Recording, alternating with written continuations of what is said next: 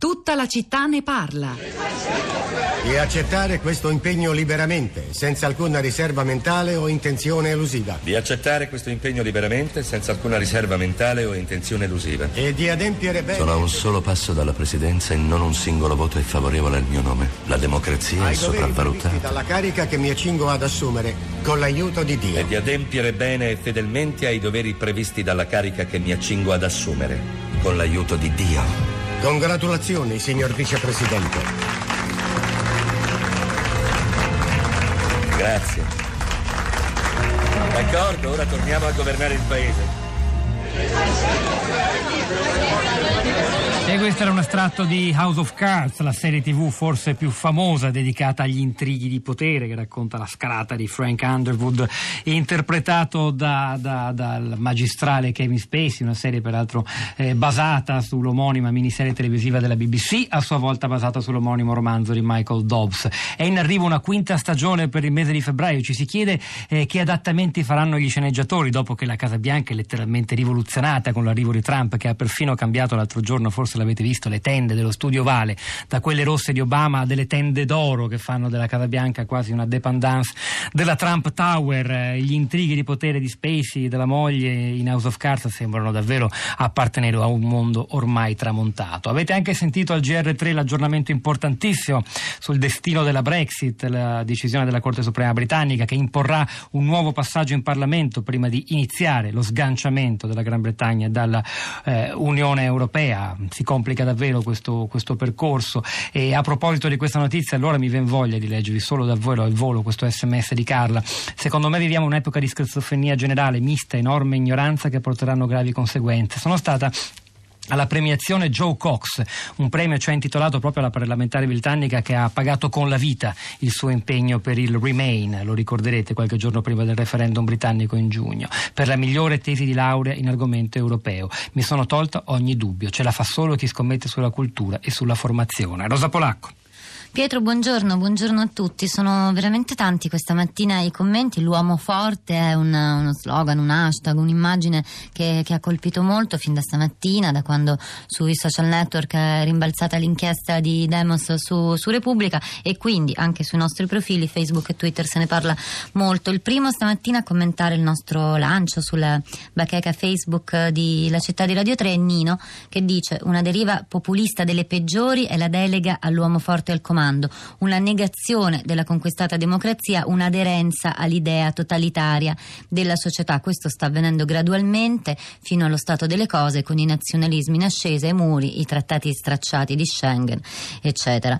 Eh, Stefano dice forte, ma è giusto come termine? Per forte io intendo una persona che porta valori sani e li vive in prima persona nella famiglia, nel lavoro, nella società. Forse per Trump sarebbe meglio usare arrogante o altro. Mm, Maria Grazia invece dice Brexit e Trump hanno fatto scattare l'allarme populismo negli ambienti politici e intellettuali.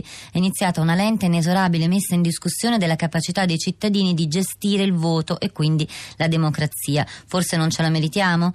È questo il dubbio che dovrebbe sorgere in tutti noi? Ora salta fuori che l'80% degli italiani vorrebbe l'uomo forte al potere, ma io credo che ci stiano prendendo per mano per portarci dove fa comodo ai soliti ignoti.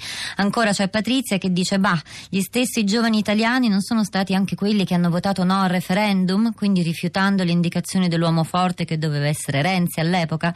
Secondo me si sta un po' mascherando la reazione contro una politica che ha guidato la crisi senza ottenere soluzioni e che agita le pance trova facile seguito. La destra in fondo non ha sempre agito così? Sulla novità importante appena citata relativa alla Brexit tornerà col suo approfondimento a Radio Tremondo alle 11 tra pochi minuti in conduzione Luigi Spinola, non perdetevelo per capirci un po' di più. Ci sono tre ascoltatori eh, collegati con noi, la prima è Saveria, buongiorno. Buongiorno, Da dove parla tutti. Saveria? Eh, parlo da San Benedetto Belbo, in provincia di Cuneo. A lei. Io avevo mandato un messaggio, ma poi è quello che è un po' emerso dalla trasmissione, che bisogna un po' intendersi sui termini. Uomo forte, io per esempio lo vorrei forte, ma moralmente, nel, senso, nel suo senso di giustizia. Penso che un po' tutti quelli che forse hanno risposto sì, lo voglio forte, bisognerebbe un attimino capire il senso, in che senso lo intendevano. È un po' questo. Io non sono così catastrofista nel senso che penso che anche quelli che hanno risposto voglio l'uomo forte e poi vogliono una, una diciamo, un, un modo, anche una stampa tanto forte, nel senso anche un forte modo di fare informazione e di informarsi. Grazie non, Saveria, non grazie. così dura. Grazie. Giuseppe, buongiorno. Giuseppe mi sente? Pronto? Buongiorno. Buongiorno. Da dove ci parla Giuseppe? Da Lugo di Romagna. A lei. Sì, volevo ribadire quanto ho scritto nel mio messaggio.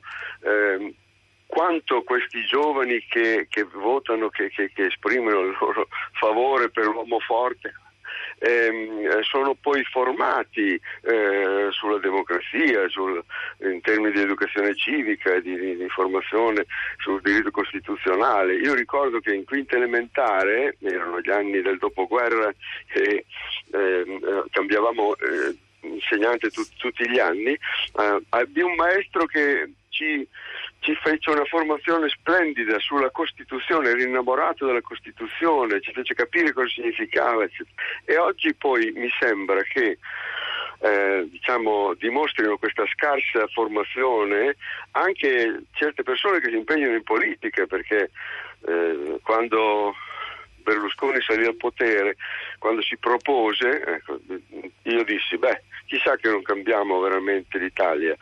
Poi quando sentì il suo primo discorso mi resi conto che questo di, di, di, cultura, di cultura, costituzionale ne aveva pochina. Eh, anche il Movimento 5 Stelle mi sembra che dia prova di questo oggigiorno. Giuseppe, allora, la, la ringrazio. Dario, buongiorno. Eh, buongiorno, buongiorno. Da dove, da dove parla? Da Roma. da Roma. Siamo da Roma, sì. Eh, dicevo, la mia impressione è scritto nel messaggio, no? È come se fosse la democrazia una grande ricreazione, no? In cui c'è tanta libertà, eh, però dopo tanto tempo si deteriora, la gente ne approfitta, non è capace di amministrarsela, eh, c'è la confusione, c'è la mancanza di stato di regole, per cui alla fine arriva qualcuno che dice, beh, mo, mo ci penso io, come tanti bambini incapaci di, di amministrarsi, ci penso io batto il pugno sul naso e basta, eh, non siete capaci. E, e, la gente poi si convince di questa cosa, perché poi la democrazia in realtà è una, eh, non è tanto libertà perché poi ognuno fa i comodi suoi, allora che libertà è? la gente si convince che forse è meglio uh, qualcuno che ci pensa per loro e, e stabilisce regole forti, le fa rispettare, così ognuno poi eh, riga dritto. Questa è un po' la mia impressione, la mia paura, ecco la mia impressione. Grazie Dario. Rosa, di nuovo a te. Uh, di nuovo su Facebook, Marco dice: A me pare una visione semplicistica e infantile del potere. Non vedo come si possa attuare negli ordinamenti moderni uno solo che decide per tutto, dal taglio delle confezioni di pasta alle scelte geopolitiche. Quelli sognano un sovrano assoluto in stile ancien regime, o meglio, ciò che pensano fosse un sovrano, ignorando che anche un Luigi XVI aveva un solido apparato statale. Forse pensano al sovrano come l'hanno sentito nelle favole. Maria Paola dice l'uomo forte è l'altra faccia della crisi della politica, con uomini privi di idee, di cultura e di coraggio. Le grandi manifestazioni delle donne contro Trump sono la risposta al populismo dell'uomo forte. Parlatene, leggete i discorsi e i modelli che rappresentano. Oggi mancano modelli ed esempi, ma dite che gli uomini forti della storia sono stati forieri di grandi tragedie. Chiudo con un tweet, quello di Silvia, che dice e se scoprissimo che invece di un uomo forte abbiamo bisogno di una società forte, fatta di donne e di uomini capaci?